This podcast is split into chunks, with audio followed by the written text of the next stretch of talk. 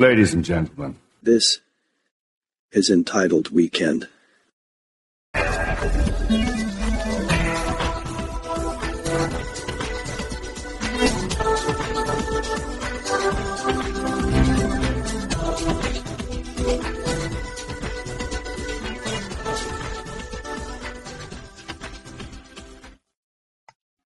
Well, welcome to Entitled Weekend. Don't call it a comeback. We've been here for well a year, but um, we're back. It's uh, a three month break, and right in the middle of training camp, uh, we've got Bill here, and I'm Shaq, obviously, and Joe's here, and we've got Rob, who's a, a very one of our nice emailers from the Entitled Podcast Network. And to, today, uh, guys, I'm I'm really excited. Training camp just kicked off, and but I want to start off with I, I guess this isn't really a, a, a, training camp topic, but it's just an overall topic. The mothership guys talked about how about Mac Jones and specifically what they think that what they think that he's going to be. But I want to talk about these idiots who are talking about Mac Jones's ceiling because I've never before Mac I had never heard the word ceiling described for any NFL player ever. And for, for those of you who don't know, ceilings in sports don't exist. There's no limit to how bad or how great his career or any, especially a rookie, anyone's career could be. So, uh, Bill, what do you think about this trend that, and it is a, and it is a trend, it's a stupid trend with ceilings and how, you know, this word is just it, uh, uh, the, the chic word to use to denigrate Mac Jones and his career. Right. I mean, I've heard ceiling thrown around for some players in year eight. It's it's we're dealing with uh, a second year quarterback who worked with a throwing guru in the off season and has come out looking more toned, more physically prepared for NFL football than he was the previous year. He physically looks the part. He was mentally capable of the part as a rookie. How we're talking about a ceiling is idiotic. And we also have to acknowledge that most of the weapons he was throwing to, and you know, weapons season, uh, it, it was one their first year in the system as well for your Hunter Henrys, your Jonnu Smiths, your Kendrick Bournes. There was a lot of people who it was their very first year as well, and that's going to have to be a transitional year. The fact he threw what he did in really 16 games plus the Wind Bowl, and he was able to, you know, throw successfully against a lot of top defenses and was able to lead this team to a playoff berth should tell you that there is not a ceiling to yet be found with Mac Jones. And I think that what we need to keep in mind as we watch for his development is that people will continue to say, well, this has to be a ceiling. Well, this has to be a ceiling. Well, this has to be a ceiling, much like Brady's inevitable cliff that people are still waiting for that we heard about for the better part of a decade. It's that, it's the buzzwords people use. They're either going to drop off and be worse or they can't possibly get better. And those are the only two arguments that people have. And the only thing you have to remember, if you're a Pats fan with any sort of logic in you that knows that Mac Jones is going to be better year two than he was year one, the only thing you have to remember is that you're saying that he has the potential to be better. When you say he hasn't reached a ceiling, it's not he will be better, he will be great, he will be Tom Brady, because that's where they go with the argument. Is that, oh, well, he's not going to be Tom Brady, so he can't, you know, he sucks. All you're saying is that he's going to improve and he's going to work to be better. Those people are only right if he never gets any better. He throws one more yard, he throws one more touchdown, he throws the ball faster, he throws better balls with positioning, then he has improved and is therefore beating this whole he's already reached his ceiling narrative. So as soon as you see him do something he couldn't have done year one, all of the people saying he's reached a ceiling are wrong. Yeah, and I mean, going off of that, I think I think the term ceiling um, obviously comes from a place of fear. I think in terms of the media and other fan bases and even ours. Um, people are going to lose their minds if Mac Jones is good. He made the Pro Bowl last year. I mean, I realize I understand the circumstances of it. I mean, he might have been like the sixth backup to make it, but he made the Pro Bowl. And and and saying that he's got a ceiling is is them praying and and fingers crossed for them that he's not good. Um, if the Patriots are good again and Belichick can prove to develop another quarterback, that's going to blow so many narratives up, right? It's either one way or the other. It's either Team Belichick or Team Brady. It's either Mac is great or Mac's going to suck. It's it's not we're going to wait and see. It's not we're going to see in 10 years. It's it's right in the moment. And, and I saw two ends of the Mac Jones spectrum today, which is just another way of, of maybe how the media manipulates people into thinking or how to think about Mac Jones. Um, obviously the ceiling talk and the lack of weapons, but then a day after Kyler Murray signed his mega extension, there was talking points about how the Patriots are going to have to pay Mac Jones two hundred million dollars, and it was like, holy crap! Can we can we live in any sort of moment? Like, it's year two. It's either uh, yesterday it was he sucks and his ceiling is so low, and and today it's oh the Patriots are going to have to pay him and they're going to have to cheap out. They're going to ruin. They're going. It's going to be. It's just it's exhausting, and it kind of it kind of encapsulates what we what we always preach on a on a podcast basis, and it's like it's literally one day at a time. But that's not how it works in our in our media. Um, it's 30 seconds at a time, and it's the sky is falling, and it's the Patriots are going to do this or do that, or Mac's going to suck, and it's I'm sure as you guys know, it's just exhausting. And and Rob, I was saying to these guys in in our chat when you know Bill Belichick is saying all of these uh, uh, plaudits about Mac Jones, and of course everybody, and including that idiot Ross Tucker, you know, who you know had barely a cup of coffee. He had like a, a sliver of coffee for the Patriots. Um, but he's saying, "Oh, well, he praised Mac Jones more than he's ever praised Tom Brady in 20 years," which is demonstrably not true, and the receipts prove it. And I, I was eager to point that out with the uh, special that he hosted with Tom Brady, telling him how great he was to his face. But you know, of course, you can't have can't have that.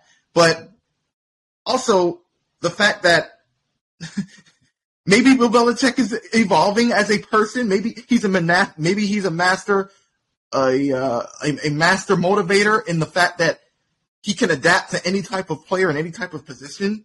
So I, I, don't know, but you, of course you can't have that happen because you know Belichick isn't uh, Dan Campbell, and you know he isn't farting farting up a storm for the cameras.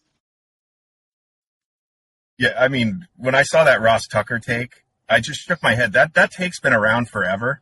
That Brady never, I mean, that Belichick never, you know, complimented Brady. Bill Belichick staked his entire career on Tom Brady in 2001 because he thought he was good enough. The simple thing, the easy thing to do in 2001 was when Drew Bledsoe was healthy, he could have moved Drew Bledsoe back into the starting lineup, and even if they lost that season, it would have been in the media's eyes the right decision. Instead, he went with he saw something in Tom Brady and said, "This guy is the one who can lead us where we want to go."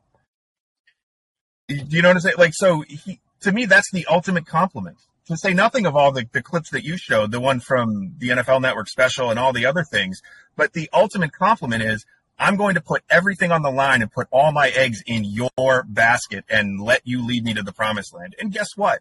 Belichick was right, which is the thing the media hates more than anything on this earth is that Bill Belichick was right. And the other problem I see with, uh, you know, I, I think when you hear these yeah. narratives, they're actively shooting for Mac Jones to fail. Yeah, they want him to fail because if he fails, then Bill Belichick fails, and if Bill Belichick fails, then you know jackpot. That for the media. It, it, it's they, their their narrative has finally been proven. Belichick was nothing without Brady, and it means nothing. But I have a couple clips that I want to play that, well, first of all, uh, tell you everything you need to know. Now, this first clip I want to play is Mac Jones himself explaining that you know, all this talk about, oh, who's the coordinator? Who's the, who's going to call the plays? We need to know this because if we don't know who calls the play, then nothing else in life matters. But Mac Jones is talking in this clip specifically how Bill Belichick and Matt Patricia are teaching him how to attack a defense from their defensive perspective. Now, when I play this clip, ignore this idiot kid who apparently has no parents who's yelling for Mac Jones but just listen to Matt explain this. But but again, ignore the kid.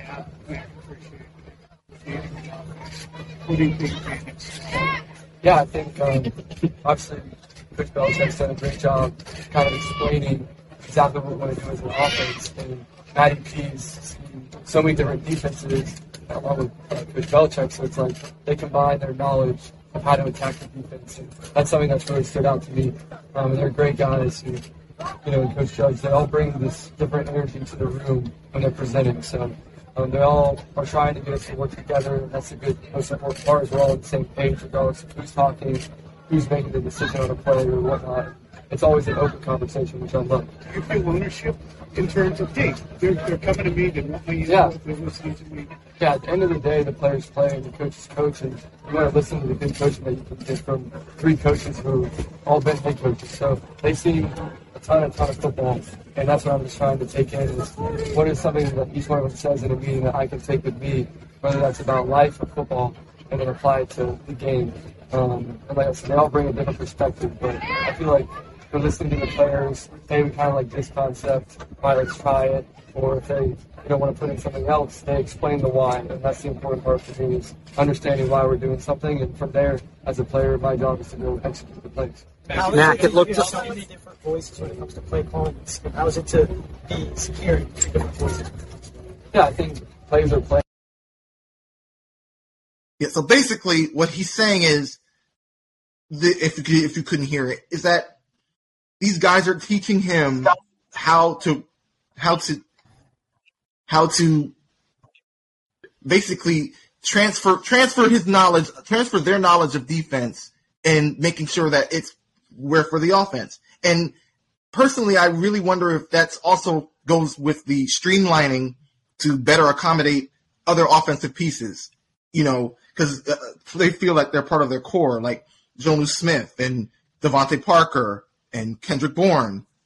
You know, it, they're trying to get these guys comfortable and productive, and then build up the complex complexity. Because with the previous regime, with Josh McDaniels and all that, it was it, it was probably you know five different five uh, uh what, what are those binders you know full full of full of plays and now they probably just threw all those binders out and let's just here's here's like a piece of here's like a clipboard of all the plays and just make these and at, over time then we'll see things travel. And that's what training camp is for.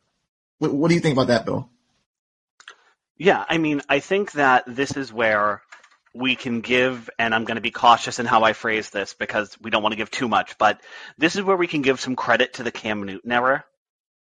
I believe that seeing Cam Newton struggle with integrating the offense and his difficulty with picking up the playbook. Now, note he joined late; he didn't have the benefit of a full preseason, all of that in his in the year he played it is a str- that was a struggle for him, and I think they identified that. And then seeing Mac pick up the playbook and doing well with it, but um, understanding that he probably, as a younger quarterback, developing his understanding of the NFL game on whole, would be more successful running a more simplified version of their offense with faster get to the line, more opportunity to read defense at the line quickly, which then also allows him to use the understanding he's pulling in from Belichick, Patricia, Judge at all, and being able to take that and run with it um, in dissecting the defense and using that knowledge. And then as time goes along, re-embedding complexity to the offense that Cam can, uh, rather that Mac can run.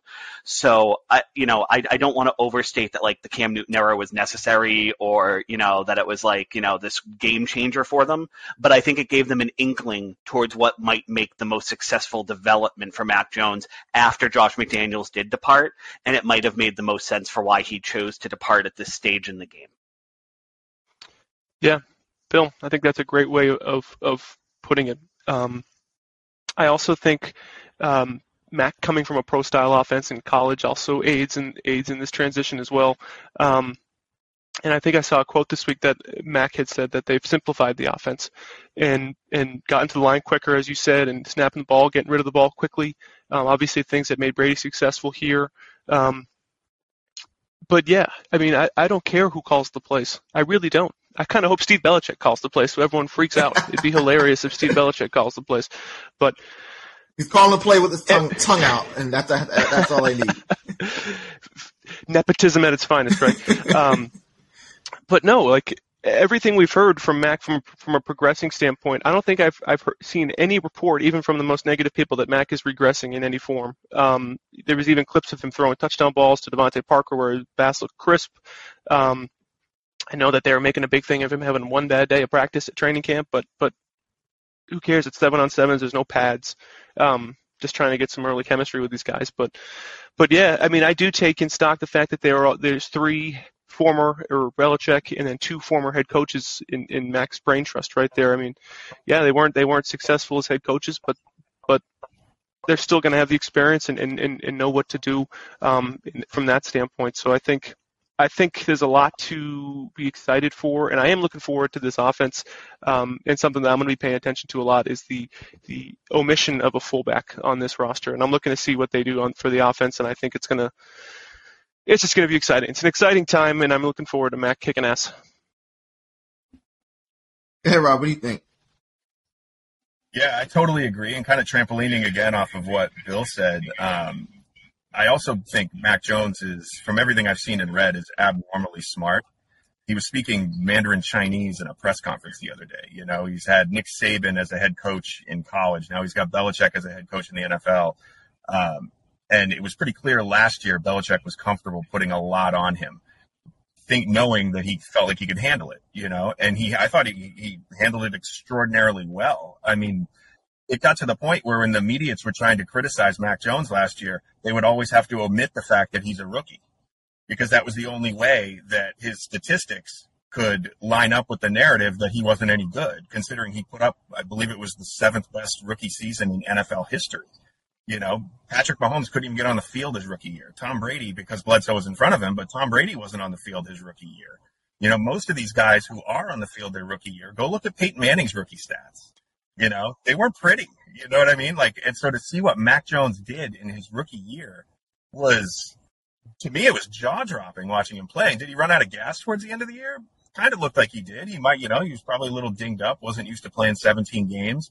But as you guys said earlier, he spent the entire offseason flying around the country to every single receiver, even the guys on the practice squad, working out with them, finding out what they like, you know, um, working out. He looks great. He's when I was just uh, telling Shaq before we jumped on here that I was at training camp, the first two days of training camp, you can see he just has this this new sort of confidence about him. He's not like standing behind a, a shadow like Cam Newton, who's a you know a larger than life figure, especially for a rookie. It's his offense. He knows it. He's much more vocal. He's much more comfortable. He's the ball's coming out fast. He's firing it. The, the places, I mean, the, the excitement at camp among the players. Uh, this was the fifth or sixth year we've gone I've never seen anything like it, you know. And Mac Jones was was part of it, you know. He was running down to the end zone after touchdown passes, and they were doing the jump up in the air, you know, banging hips together and all that kind of thing. It was like it was insane, you know. I'm I'm beyond excited to see what he does in year two, and it's going to be even more interesting to see to watch the media. It's kind of spin themselves into pretzels to try and convince us that what we're seeing isn't what we're seeing, you know, because they they do it every year they try to convince us that they, they know better than Bill Belichick about how to draft and develop a football team for crying out loud. So it's going to be, I think I'm really looking forward to this season and really looking forward to seeing year two of Mac Jones. I think it's going to be special. So. It's going to be awesome. And what's going to be even more awesome is watching all of these people. Uh, and it really is just it's mediates and opposing teams fans, which I guess you you have to expect that, but it's just it's just so vitriolic the the the, the hatred for Mac Jones. I, have never thought that, uh, it, and and he's no no no shade to him, of course. He's such a milk toast personality. Like he's he's not you know told he's not all on and you know out there for people you know like a like a uh, like Mahomes' brother, like, you know, that douchebag. He's not like that. He's just the guy, he's just playing football. But for somebody like that, like he just has so much hate. And it really, it, I think it, it is fear, like Joe said. It is, a lot of it has to do with they thought that of, of all five quarterbacks, of rookie quarterbacks taken in 2021, Mac Jones turned out to be the best one by all intents and purposes. And that just wasn't supposed to happen. It was supposed to be Justin Fields or Trevor Lawrence, the number one pick. It wasn't supposed to be Mac Jones, but it is. And, but he still has to be bad. So I guess what these mediates are doing is they have to continue the narrative. And so if you, as long as you, and like I said on, on a previous show, it's the Mandela effect. If you repeat it, repeat something often enough, it becomes fact, even though it's not.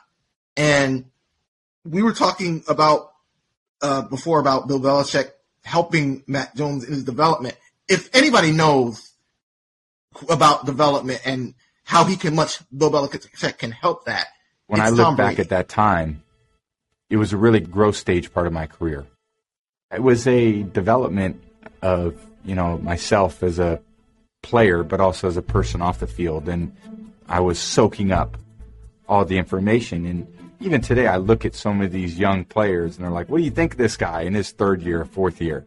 And in my mind, I'm thinking, "Okay, he's talented, but who's going to teach him how to evolve and grow? Who's going to assist him in his learning of what football is all about, what his knowledge is?" As soon as he made the ball ready for play after the 10 second runoff, he wound the clock. All right, so you want to make all the point outs and everything in Omaha and go, right?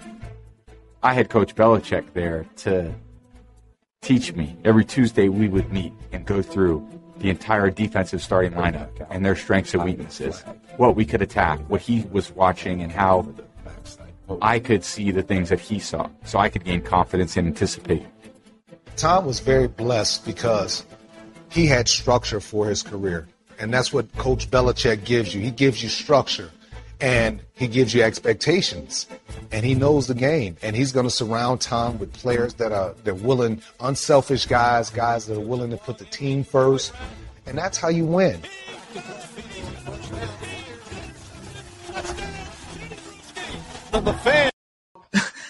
if that doesn't get you pumped up number one then i don't know what will and then secondly, the situations are parallel. You know what I mean? It Bill, Bill, Belichick surrounded Mac Jones with guys who know they're not they're not Julio Jones at age 59, but they're Kendrick Bourne. They're they're guys they're guys like DeVante Parker who I think he's going to dramatically change the way this offense is. He's a guy who can catch the ball at the point of attack and attack the ball pretty much.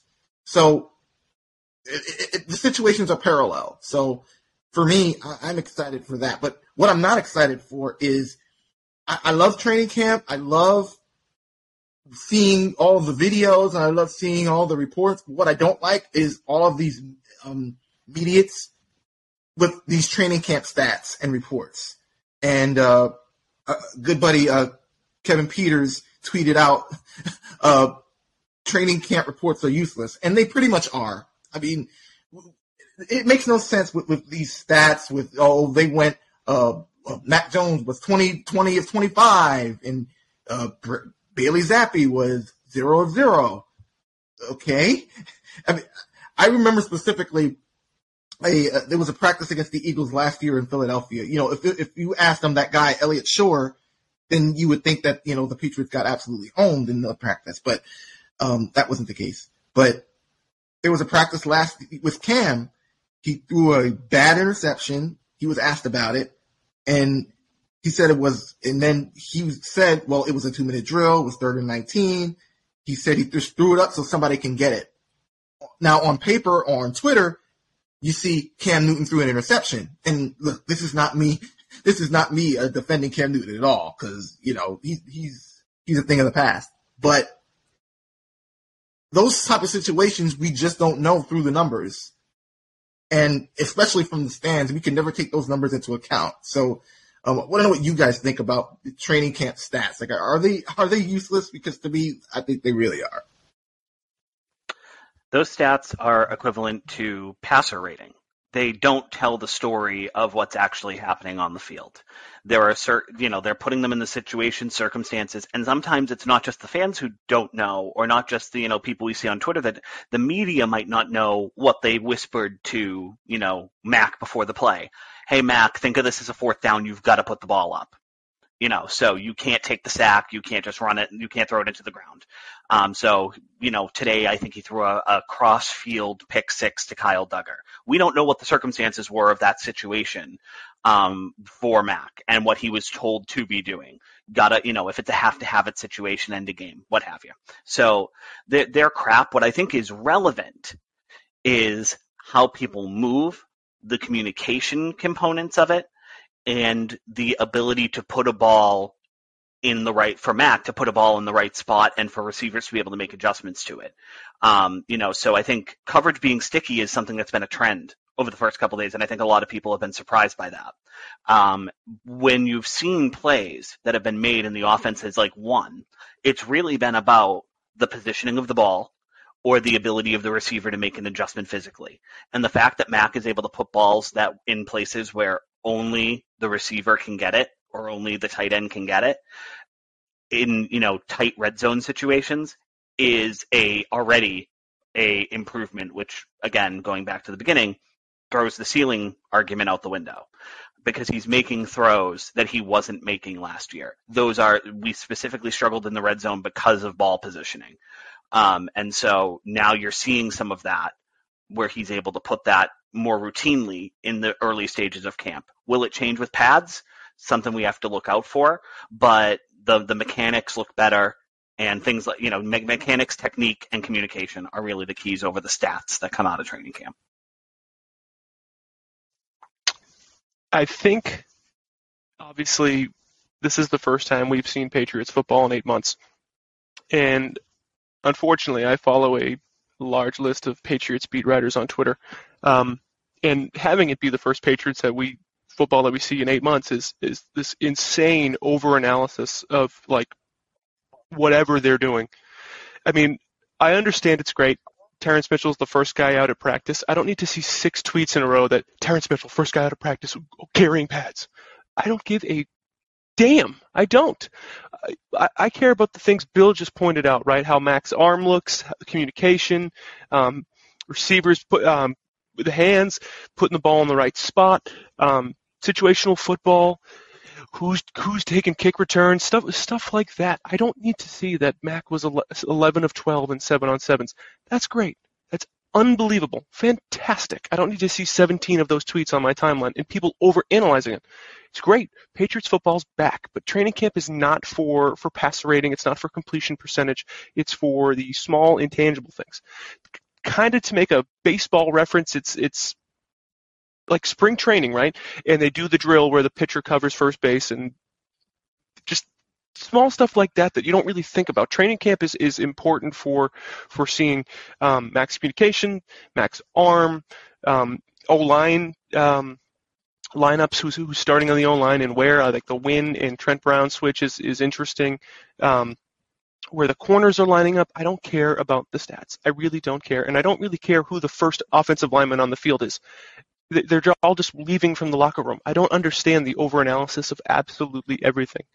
I know it's I know it's slow in sports media these days, but I if if Felger and Matt spend two hours talking about Mac Jones' stats and numbers that Evan Lazar reported, it's just like what the what the hell are we doing? Rob, are you concerned that uh, Tyquan Thornton is uh, catching punts or, or, or what? I am not concerned at all. Uh, and I think what you guys hit on is exactly right. The omission of context, which is what we were talking about earlier. You know, Terrance Mitchell could have been the first guy out on the field because he was the first corner in the group to get to the urinal before they got out, and he would, everybody else was still taking a leak, and he was on his way out to the field. Like we don't know that, they don't know that, but it's just something to tweet. It's pay attention to me, pay attention to me, that sort of thing. Um, I I look for the same things you guys look for. Um, like I thought it was interesting that uh, Tyquan Thornton was lining up with the uh, the starting receivers when they would break off and the first string was over here and the second string was over here. Tyquan Thornton was over with the first string, which I thought was kind of encouraging. Um, I don't remember, with the exception of probably Mac Jones, a, a Patriots rookie that I am looking and really, really hoping performs well, other than Tyquan Thornton, because they're already starting it. They're already starting the well, they should have taken him nonsense. And it's driving me up the wall. Like Phil Perry had this tweet that I found that almost made me drive off the road. So Phil Perry was responding to Kevin Clark of The Ringer, if he's still with The Ringer, who was lauding George Pickens in um, Steelers camp as, you know, the best player on the field in Steelers camp, blah, blah, blah. And of course, Phil Perry couldn't resist. So Phil Perry tweets it and says, Pickens, taken 52 overall, will be one of those receivers people in New England always have one eye on. He was in that group of wideouts who went right after Tyquan Thornton, along with Indy's Alec Pierce and KC's Skyy Moore. So we're already doing that. He's had two practices and we're already, well, they should have taken that guy. They're, they want him to fail so badly so that they can put the paddles to the chest of that the Patriots can't draft wide receivers narrative. And I want Tyquan Thornton to go out there and have 1800 yards receiving and be the fastest guy the, I just, I'm really, really hoping he becomes, you know, just the next star just to shut these people up. Well, it won't shut them up, but it'll make me feel better. But that's kind of what I look for when I look at, uh, at training camp when, when we were there is I look for who's lining up with who. I look for who seems kind of mentally checked in, which they all seem to be. Um, you know, who's hurt? Like we saw James White on the sideline. He didn't look very healthy. So, okay, well, who's lining up as that sort of pass catching back? Who are we going to get if James White can't play for the first eight weeks? You know, that's the stuff that I want to see, you know, and it's, it seems to be the things that we want to see are the things that never get reported. so. And that's the problem. The, the, the, uh, the fans, well, at least the, the, the fans that have two brain cells are interested in what the makeup of the team and what is, what is being, how it's being constructed. I, I find that fascinating, but unfortunately, that isn't fascinating in today's media world. And speaking of today's media world, uh, we have to talk about uh, people who just seem to be, especially people on Twitter who, first of all, the number one trend on Twitter is putting NFL next to your name, which makes you seem very credible. If you put the the letters NFL next to your name, that means you're an NFL person and you should be listened to. But I, say that because this guy Jarrett Bailey, it, for, for this, this just one example, uh, this guy Jarrett Bailey has come seemingly out of nowhere. You know, he looks like uh, Dollar Tree Fonzie. Uh, he's he's he's first of all he makes these standings predictions. You know, a la uh, was that Chris Sims who does all those quarterback predictions and whatever. Um, he has he has both the Patriots and the Dolphins at six and eleven, which I mean, and I'm gonna be, I guess I'm gonna be playing this sound effect a lot. They do anything for clout. Do anything for clout. They do anything for clout. They do. Offset was right. These people who they first of all, when you talk about the Patriots, good way or bad, you're gonna get clicks because it's the Patriots. But number two, you have to get your name out there if you talk about them often. And this guy, I before last week, I I had no idea who this guy was, but now here he is. The Patriots are going to be six and eleven for for and for what reason? For and and and I want to talk about this because why do people think the Patriots are going to be this terrible team that's going to be fourth in the division by five games and just absolutely terrible? Mac Jones can improve. Going back to the to the ceiling thing, and the entire team is terrible. The defense is bad. They have no, they have no uh, offensive coordinator. So that means that nobody's going to be calling the plays. And, and, if Bill Belichick is calling the plays, that means it's even worse. Bill, where, where, where do these people get this? I, I really don't understand it. It, it comes. I think it comes back in large part to that fear component that Joe mentioned earlier. People really want it to be true. Um, I think part of it is overreaction to off-season moves where the Patriots notably did not make splashy big money signings. That's not what they did this year, in part because they did a lot of that last year. Um, and then they, you know, also have like $70 million in cap space for next year. But neither here nor there. They're, what they're looking at is how is this team better than it was last year? And they're ignoring the idea of development. And there's several pieces of development here that are really critical to the Patriots' success that people who put NFL at the back of their names don't have the brain cells to rub together to be able to understand. The first is Rhamondre Stevenson. Is he taking over as the lead back? He showed flashes of brilliance, and not that Harris isn't great, but is he taking a more prominent role? Are they going to be a true split this year rather than? Shaq looked like you want to jump in. Sorry, not to interrupt you, but from what's coming out of training camp, and not even just training camp, but from mini camp, he's been working on his pass catching a lot. And mm-hmm. that guy, as a pass catcher, is really dangerous to me. Explosive. explosive. Looking That's going to be that. lethal. That's going to be lethal. So that's one. Christian Barmore, as long as Bedard doesn't let the skeleton out of the closet there, you know, whatever that skeleton was that has been hiding in the shadows, um, then Barmore is going to be a apparently, huge. apparently that apparently that skeleton is is hiding under with all that skin that he that um Bedard's lost. Yeah, well, you know what? It, where where it's hiding is with the results of his investigation. He was supposed to announce after the World Series. That so as soon as he, you know, that that's all will come together in one felt swoop. But Barmore's another. He was a monster last year, and with a year of development, a year of understanding, he's going to be even better. And I would argue that the third is the development of the defensive scheme as a whole. Um, I put out the jokey tweet today with Bill Belichick on the cereal box of oops all berries, oops all safeties.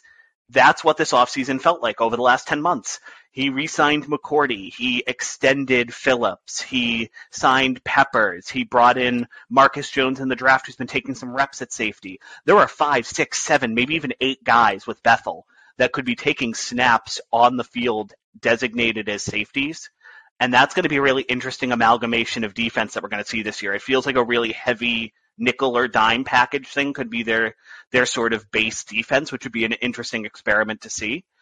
Um, and so because the Pats are looking at those sort of improvements, changing a little bit of how they play, a little bit of what, what they do when they're sort of assessing the defense, and then the improvement of core people. Obviously, I'm excluding Matt because we talk about that with every other subject today.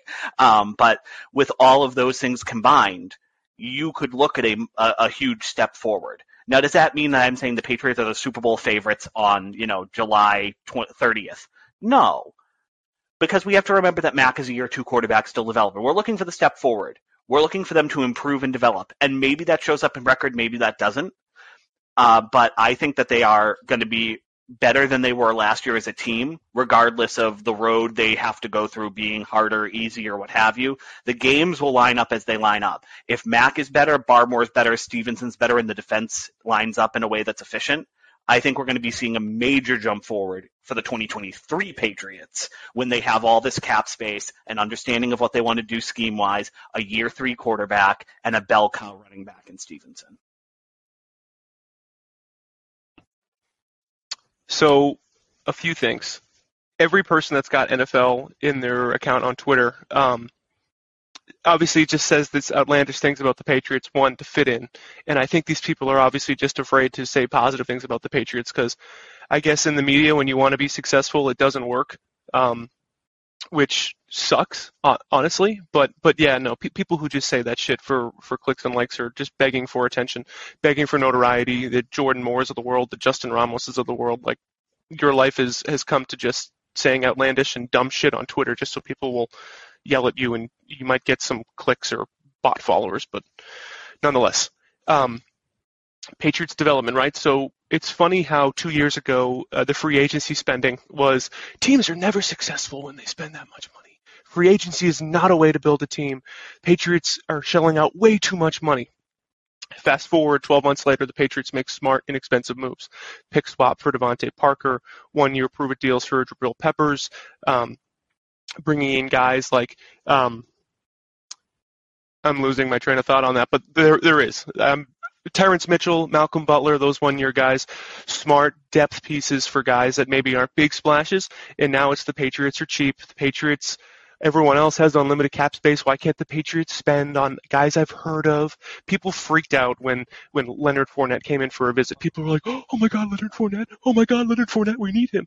You know the name. You didn't know he'd come to camp at 260 pounds. Like, it's, but they, but it's so in the moment thinking and like what did I just hear on the radio because I have to say it as my own opinion. It's those people like we were talking before the show, bottom feeders of just basic shitty takes and they take those on as their own persona.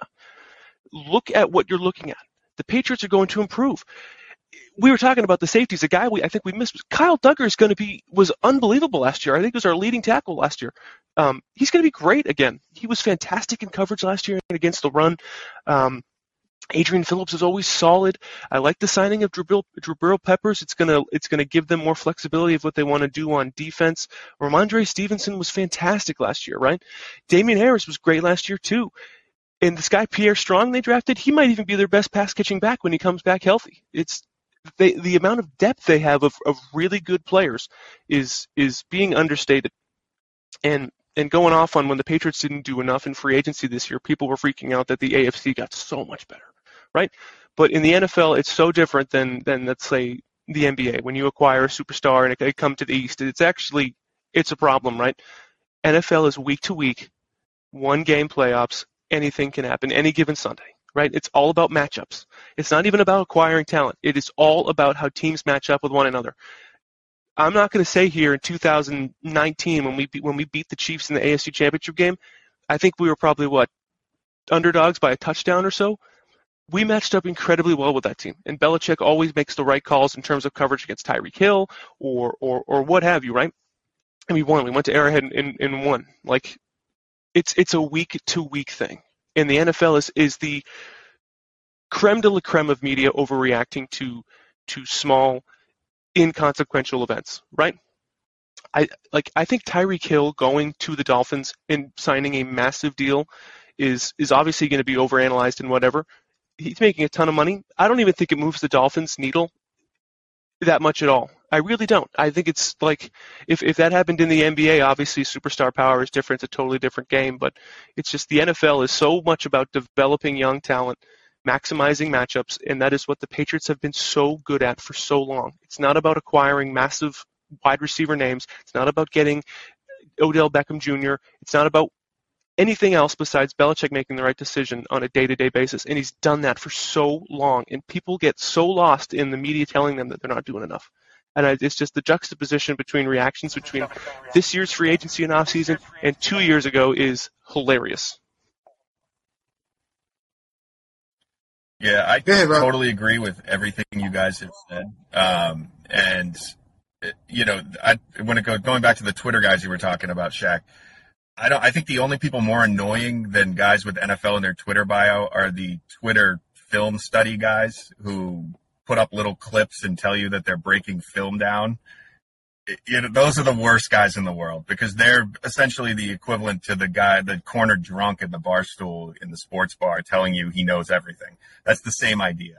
But um, the, the heading into this season, the one narrative that's really driving me bananas is, about the Patriots' development is on the defensive side of the ball. And it's being trumpeted by Tom Curran. He's the worst of the worst with this. He talks about how they didn't force Buffalo to punt in the playoff game but he fails to mention that Matt Judon had a torn groin. Christian Barmore was playing on one knee. Jalen Mills didn't play. Kyle Dugger had a broken hand and a cast on his right hand that was bigger than his head. And on one of the touchdown passes, he had to reach across his body with his good hand and just couldn't get there in time. So that was as banged up a defense as there possibly was. But even with the end playing against an, an incredibly good opponent. You know, that Bills team was, it wasn't like that was just some flash in the pan sort of team. That was a good offense. You, you can't go into, uh, into Buffalo and play that offense as banged up as they were and expect to be competitive. And for what it's worth, I thought Mac played really well in that game. But, um, so, uh, but I also think that Belichick identified when he looked at that team I think he he goes into seasons and goes into off seasons and team building and he says, okay, which teams are going to be the biggest obstacles and what do I have to put on my side of the ball in order to line up against them and be a good matchup? I think the last few years he was building a team to match up against the Kansas City Chiefs. And I think he did a really good job about with that. And even when they went into Arrowhead on a Monday night with Brian Hoyer as the quarterback, they probably should have won that game. If you really think about it. I mean, they, you know, Belichick shut that offense down again, you know, again. And Hoyer, I think, turned the ball over inside the 20 yard line twice. Mahomes got strip sacked and they didn't call, you know, they blew the call. I mean, they were all over the Chiefs. And I think now what he's doing is he's looking at the Buffalo Bills and he's saying, what I had on the field last year wasn't the right defense in order to go toe to toe with a team with a guy like Josh Allen, who's you know they're they're designing runs for him. He's got a cannon for an arm. He's unlike anything we really have to deal with. So I get and he's in my division, so I got to figure something out. So what does he do? He does exactly what you guys said. He he gets the the slower sort of aging guys, the the Hightowers, who I love, one of my all time favorite Patriots. But you know, his prime is is gone. He's not the he doesn't have the foot speed anymore to to go up against a Josh Allen and a, the you know that Bills team. Van Noy, same idea. He needs to get younger. He needs to get faster. And if the linebackers out there don't exist, he'll put five safeties on the field. You know, he'll put five, he'll put Jabril Peppers out there. He'll put Phillips out there, Dugger, McCourty. He'll put all these guys out there that can line up against these guys. And then he'll have a Cam McGrone, a Josh Uche, a Matt Judon. And now all of a sudden you look at that team and you're like, wow, they're a little faster than they were last. You know, it's like, gee, you think Belichick might know what he's doing? Hmm. You know, and it's like you, you it's it's mind-boggling to me. It's mind-boggling to me that these that these mediates don't like. If I can see that, they have to see that. I mean, there are ones that are just they have an IQ of in single digits, the Andy Harts of the world, who shouldn't be allowed out of the house without a crash helmet on. But then there's other guys out there who, you know, who are smart enough to know this, smart enough to see this. Tom Curran knows this. Phil Perry knows this. Why do they have to be so disingenuous in their reporting? Why? That's what goes just that's what goes up my ass is why do they have to be so disingenuous about their reporting? You know?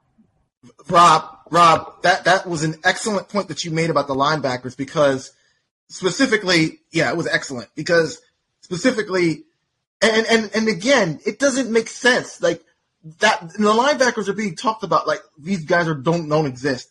Uh, Ronnie Perkins, who a lot of people aren't talking about, he might possibly fill that KVN role. Cam McGrone, who might not possibly be a Hightower-esque, but possible, but maybe he might be. Um, that Chase Winovich type of type of guy. Mack Wilson, who they signed. So it, there are a lot of guys that I'm looking forward to paying attention to. And like you said, Rob, it makes no sense why we as as you know lay fans are, are, are paying attention to it closely than the people who are paid to do it. And speaking of people who are paid to do things, um, and and mediates, uh, you have you have these simps out there who are just unbelievably distracted by the squirrel. And when I talk about squirrel, I'm talking specifically about Mike McDaniel of the Miami Dolphins. And my God, Omar Kelly is like, he's, he's posting pictures of, wow, look, Wheezy check, Wheezy check, and look, looking at his sneakers and all this stuff. It's like, my God, like, like if, if, if, if if he could drink his cum smoothly, I think he might because it's it's unbelievable and I, have never seen anything like it. Honestly, I, have you have you guys? Because it's just unbelievable and. And, it's every day it, with Mike McDaniel easy check. Mike McDaniel took a selfie with me. Mike McDaniel wants to have a beer with me. Mike McDaniel wants to sleep with me. Uh, what is it about this guy in particular that these mediates are falling in love with? Is it the fact that he's this cool with them? Like, is that what you have to do? Do you have to like say? Uh, do you have to you know wear iced out sneakers and and sing? I don't know, sing Kendrick Lamar to be cool? Is that what it is now?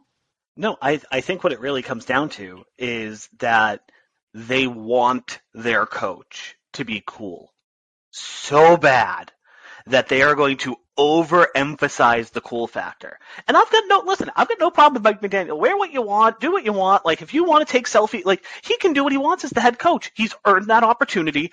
Go out and do you if you want to run that way. But you see it with um, you see it with the Lions, and I'm blank Campbell, Dan Campbell. You see it with him as well in a different way, where it's every hardo example that Dan Campbell gives is like, oh, such a football guy, such a cool football guy. And then this is, you know, where he does push-ups. Right. He does push-ups for every loss they had last year. And then with McDaniel, it's every, everything's so buttery. You know, the shoes are so, but I'm sorry, personally, you know, maybe I'm out of touch with clothing, which is probably the more likely of the options, but I thought those shoes sucked. I thought the shoes he was describing were just not good looking shoes. Nope, like, they were buttery. Like, did they he were buttery. literally? Like, did he accidentally fall into butter beforehand? Is this some sort of like prank that the that the Dolphins media pulls on the new coach, like butter shoes or something? I, I don't know, but I, it's just regardless. Like, it's this whole thing where everybody wants their coach to be cool. The Rex Ryan, you know, with the Jets back in the day, you know, let's go have a goddamn snack. How many times did we hear that?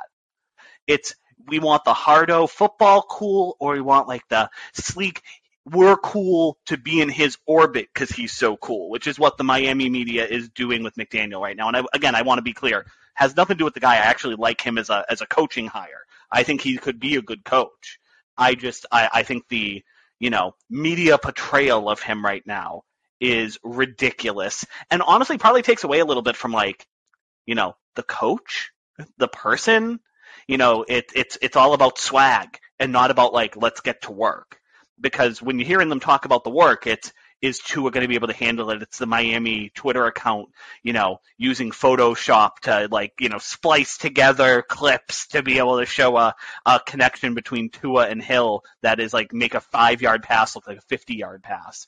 And it's just this, you know, the the what they portray for the football side and what they portray for him as a person seem to be two different things. And I think that's a discredit to him, honestly. Like lump it all together, let him like elevate what he's talking about with the football. Don't elevate his sneakers.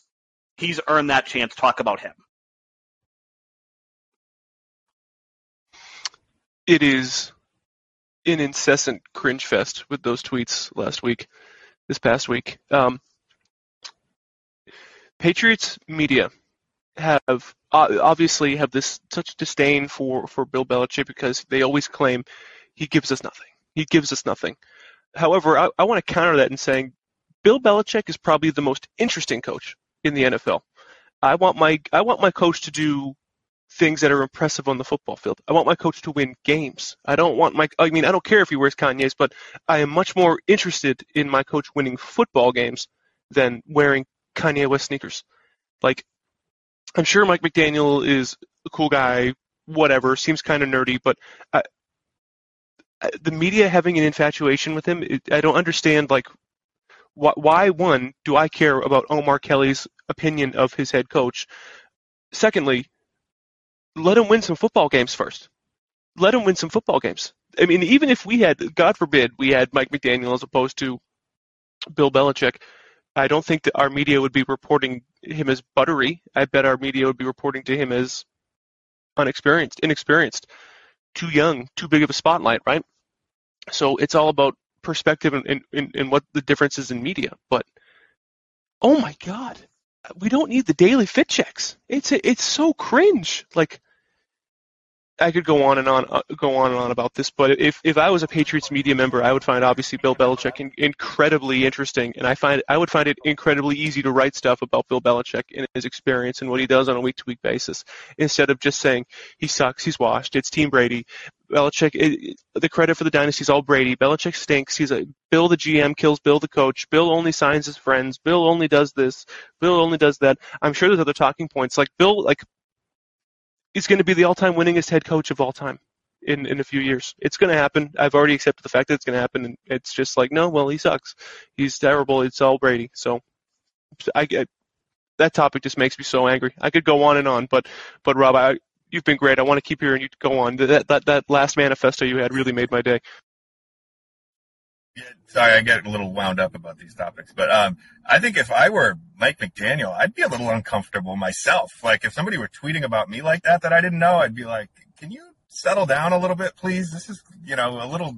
It's embarrassing, number one, and I'm a little uncomfortable here, number two. But um, I guess from our perspective as Patriot fans, um, you know, I was kind of happy to see Brian Flores leave Miami because he was a pain in our ass from the second he got hired there. It was pretty obvious he knew the Patriots inside and out. He knew how their offense functioned. He knew how their defense functioned. He knew how their special teams functioned. That man was paying attention to everything when he was in Foxborough, and he was a thorn in our side. So, you know, Mike McDaniel may be a really good coach. I don't know. I don't know enough about him, but he can't possibly be a bigger thorn in our ass than Brian Flores was. So I was kind of glad to see him go. But um, I think uh, there was a interview on there's a Pats from the Past podcast. I don't know if you guys are familiar with it, but they have you know old players, and every once in a while they'll throw somebody you know not really related to the team on, and they had um, Ken Burns, not Ken Burns, um, the the documentary filmmaker for NFL Films, Kenny Bel- Belichick calls him Ken Rodgers, I think his name might be.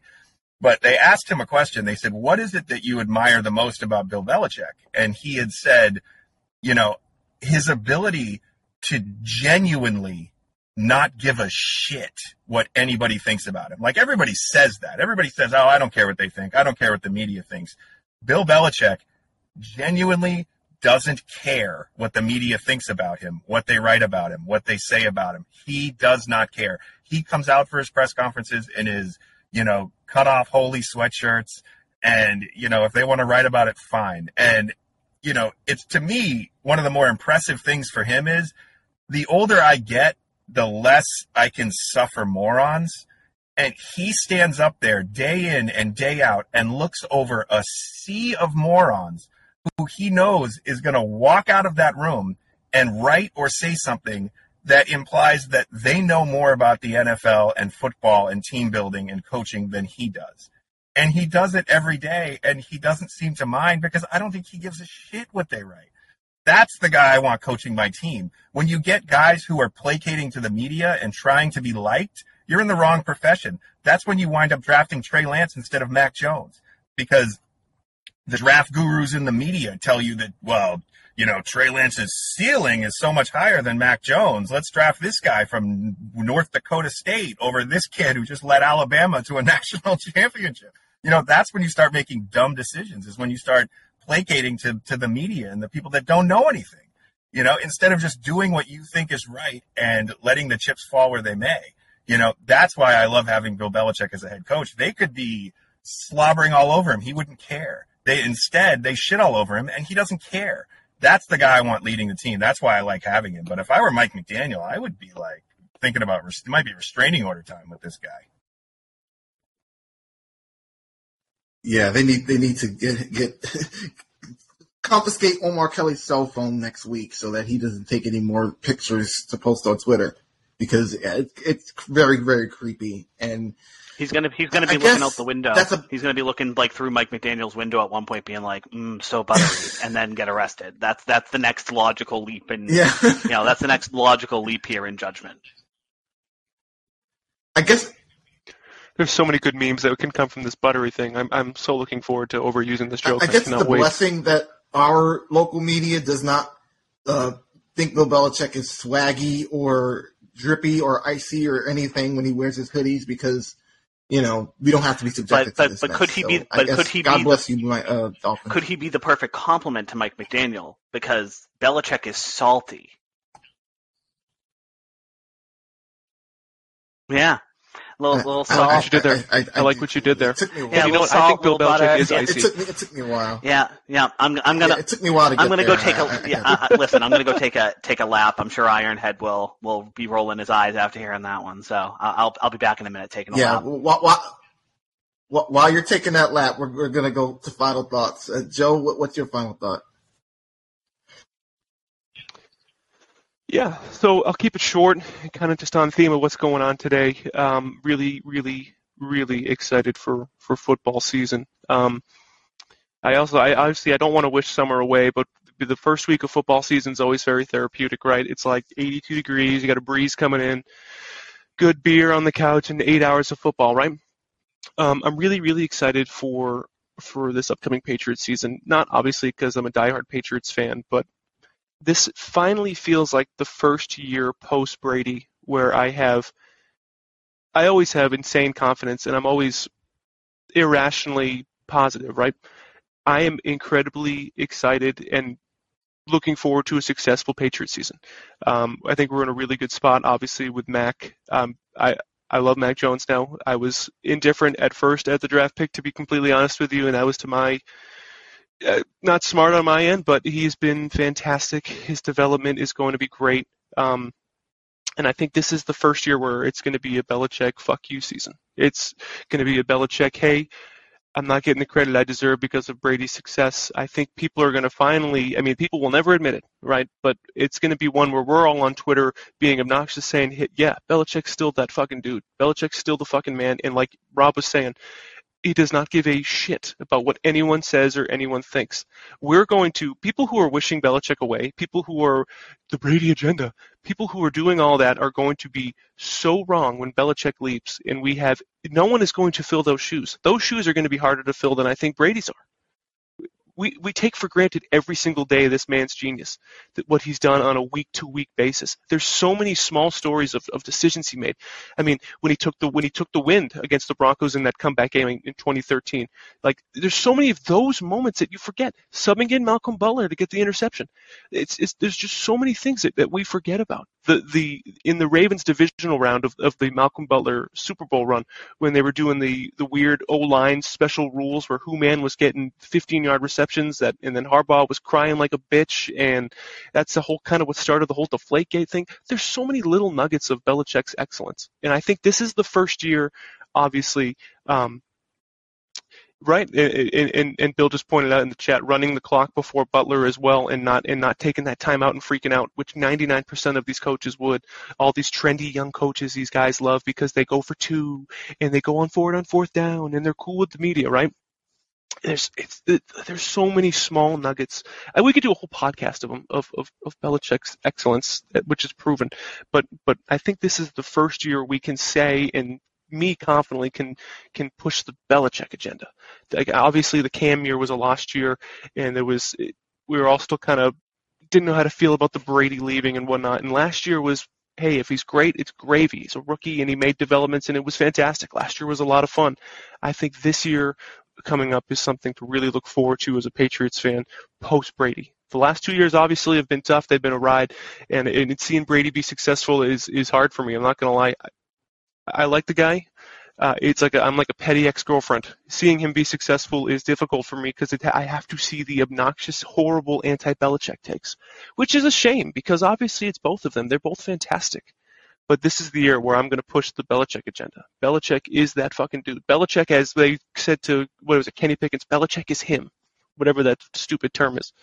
This is the year where Belichick flexes his muscles, and you see why he's the greatest coach of all time, and why we're going to miss him when he's gone. Well, Joe, that was the stream of consciousness that I'm here for. so I appreciate it. Um, I will always push that agenda for you, Shaq. Uh, Rob, um, it's been awesome having you on the show. Uh, what's your final thought? Uh, my final thought is kind of jumping off what uh, Joe was saying. Like I am as I'm always fired up for football season. I'm especially fired up for this particular football season. I think he's right. I think, you know, with Brady leaving, resetting the salary cap, doing all the things that, that they needed to do in order to get back to a level of consistent sustain, sustainability, which is where Belichick likes to live, as opposed to where can I go manipulate the cap here for this year to sign these guys. Belichick likes to have that consistent sustainability, staying under the cap, doing the things that he needs to do to run a, a, a decent franchise, a good, solid franchise.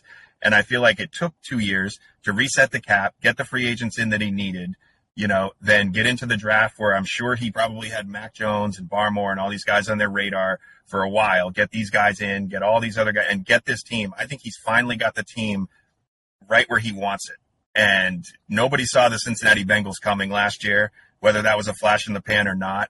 But you know, I think when you have you if you factor in Bill Belichick and they're rerunning a lot of these old, the the classic 2021 games on NFL Network. The other day they had the Patriots Bucks game, which I have not been able to bring myself to watch since. And I threw it on and I sat down and I watched it.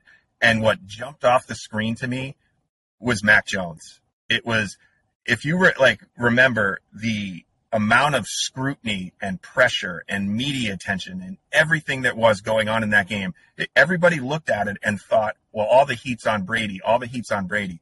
No, it wasn't. All the heat in my eyes was on Mac Jones. That's where the heat was. Because if Mac Jones went out there on national television with a hundred million people watching like it was the Super Bowl and shit himself, then the, that would have been the narrative going forward for the season. But he didn't and he threw a pick in that game when they were down three nothing. The defense holds him to another field goal. It's six nothing. Patriots get the ball back, and Mac Jones turns around, drives him right down the field, and scores a touchdown. And you could make the argument he outplayed Brady in that game, in my opinion. But so he showed up on that stage, and then in the Cowboys game that year, they reran that game too. He threw the pick six, you know, to um, uh, Trevon Diggs. He throws the pick six to Diggs, comes right back the next throw, goes right back at him, and you know, and it's a touchdown. These are the types of things that, that rookies aren't supposed to do. These are the types of things that the media should have been focusing on and saying, you know, forget about all this stuff. These are the intangible things that, that rookies aren't supposed to do that Mac Jones is doing now. Now, as we said earlier, going into year two with, you know, a deep, the depth on this team is again one of the more underreported stories of training camp. Look at that receiving room right now. You know, they may not have the quote unquote WR1, but they have about six twos. So when it's third and eight, you don't know where it's going. You know, when you add in those receivers, the two tight ends, Jonnu Smith looks like he's starting to figure it out. The running back room is stacked. The offensive line is is ready to go. I think Herron, you know, as the swing tackle is uh, makes me a lot more comfortable than I was last year in case we have an injury in the O line. The defense will figure it. You know, I'm just really excited about this team. I don't think people realize how good this team could be if the chips fall where they where they're going to fall. So, and stop focusing on who's calling the plays. My God, enough of that already. So that that's my final thought. Is I am fired up for this season. Rob, I, I mean, and again, that, that that if you're not after that, then you have then you shouldn't be listening to this podcast. I mean, just saying. Uh, Bill, after you've finished your lap, what's your final thought? Well, I'm a little winded, but you know, the first two thoughts are giving me the energy to push through. Um, so you know, kind of tying into Rob and Joe's a little bit. I think that my take goes into the play caller, offensive coordinator, defensive coordinator thing, but something to point out is that all of the things we've talked about today, the salary cap positioning, the offensive defensive coordinators, the defensive scheme, the development of the players, all speaks to Belichick understanding the mistakes that other teams in the division made while the Patriots were really, really good with Brady for 20 years. He's not sitting there saying, I'm going to throw money at the problem. I'm going to just get a bunch of talent in and figure it out. I'm going to, you know, we're going to replace this person every couple of He wants to find the right people in the right spots, both on and off the field, so that they can contend with a team like Buffalo, who is very clearly not just like a flash in the pan type of team. They're a super talented team. And they want, you want to compete with that team. You've got to build the right way and teams did too many false starts at that over the lifespan of the Patriots during 2000 to 2018. And I think Belichick identifies that. And that leads me to, you know, the, the coordinators. People like to talk as if the naming of offensive and defensive coordinators was a unique happening to not name either one. The fact of the matter is, in most instances where they were naming offen- new offensive or defensive coordinators, they left it open for a year I mean, you can go all the way back to Belichick's first year as head coach. He left the defensive coordinator open his first year as head coach. He brought Weis with him, and then he named, you know, he didn't name uh, uh, rather Crennel until 2001. Then, when Weis and Crennel both left, he named Mangini, who was waiting in the wings, and he perceived as ready for that step, but didn't name somebody on the offensive end this has continued on through. There have been very few exceptions. The real exceptions were Bill O'Brien and Eric Mangini. And I think he feels like naming Mangini bit him in the backside a little bit because Mangini wasn't ready for a head coaching job and he was telling him he wasn't before he went off to the Jets. He was trying to protect him. The guy went against sort of against the the grain with Belichick and that led to some of the animosity there between the two. And so I think he looks at that as like, I want to put people in those positions when they're ready to make that leap. And maybe he's saying they're ready to call plays. They're ready, but they're not ready for the level of responsibility, the full level of responsibility without some extra support in hands. Or we're spreading it out so that money can be paid to, uh, you know, we have two head coach, former head coaches on our staff that are being paid by two other organizations and we're going to let them pay the bill, but we're going to know who the play caller is, who the coordinator is. Maybe they're doing a run and pass coordinator. There are plenty of teams that also have co offensive or defensive coordinators in different circumstances. And when you do that, is two better than zero or is two the same as zero? Like th- this is the thing. And people like to be like, well, he's only done this three times in 22 years. He had McDaniels for like 12 of them. You're talking like that's like saying, "Oh, we haven't named a pre- we haven't elected a president in three years." Well, yeah, because we only elect one every four. That's what we do. Those are the rules. That that's how we follow this. When somebody isn't in the job, we don't replace them unless we fire them. And since we've not fired a, a an offensive coordinator in the entire Belichick era, I'm going to go ahead and say that you really need to take this into account with the number of replacements, not the number of years. And on par, they have largely decided to go with a committee approach for at least one year, maybe with somebody taking the soft leadership responsibility and making sure it's a good fit for them, and then they move forward. It does not mean they don't have the hierarchy. It does not mean that there's somebody in charge of calling plays. It does not mean that anybody's feelings are hurt or anybody is confused. The only people that are confused are the media and the people who listen to them that are spewing this narrative that the actual title matters. Eh, they're sitting there like Dwight in the office with the little flow chart, dangling flow chart he had where he's like, oh, here's, you know, Michael is the manager and you can report here and you can jump there and do this. But if you give me complete control, then I look over all of it. it it's the most annoying thing that can possibly be talked about because it matters 0.0 to anybody in the building. The only thing it does is lead to the questions. And Belichick tries to dismiss them as much as he can, but clearly the easiest road for him would be to name an offensive coordinator and defensive coordinator. So it should tell people that it matters and is beneficial to the process they build internally that he doesn't. Because it would just be easier for him to name one and be done with it. The fact he doesn't tells us that there's benefit to it right now probably financially with the with the Lions and Giants paying some of the salaries for Judge and uh, Patricia, but also from the history of it that there's benefit to building out his coaching staff over time and to continuing to have a strong funnel of coaches within the within the the ranks there. Yeah, that, that's great. These, these, these, this, that coordinator crap is just so annoying and matters nothing. So, my final thought is going to be it's going it's going a little bit to the left of everyone else's final thoughts as I'm one to do. But I don't know if anyone has heard about the new um, streaming service NFL Plus.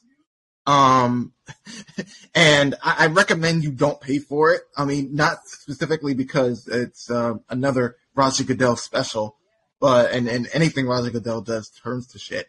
But it's not the only way to watch live games on your phone. And by the way, that's the only way you can use NFL Plus on your phone at this rate.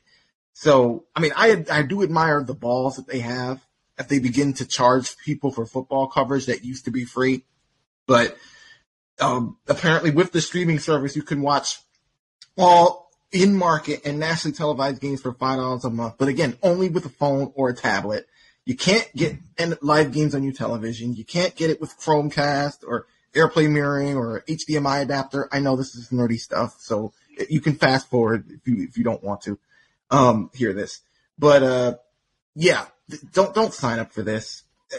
If, instead of rewarding the league's greed with yet another subscription service, consider all the ways that you can nearly get the same on-the-go NFL coverage at no cost. And by the way, you can't watch outside. You can't watch games outside of your home market either. So um, like for example, for me or for Rob, who are not in the Boston market, we can't watch Patriot games with NFL Plus because we're not in the same market. So why pay? Why are we paying that for four ninety nine or whatever for this? So it makes no sense. Anyway, um, as a reminder, if you're paying for local channels and ESPN is part of the cable or satellite or streaming TV package, then you won't need NFL Plus anyway.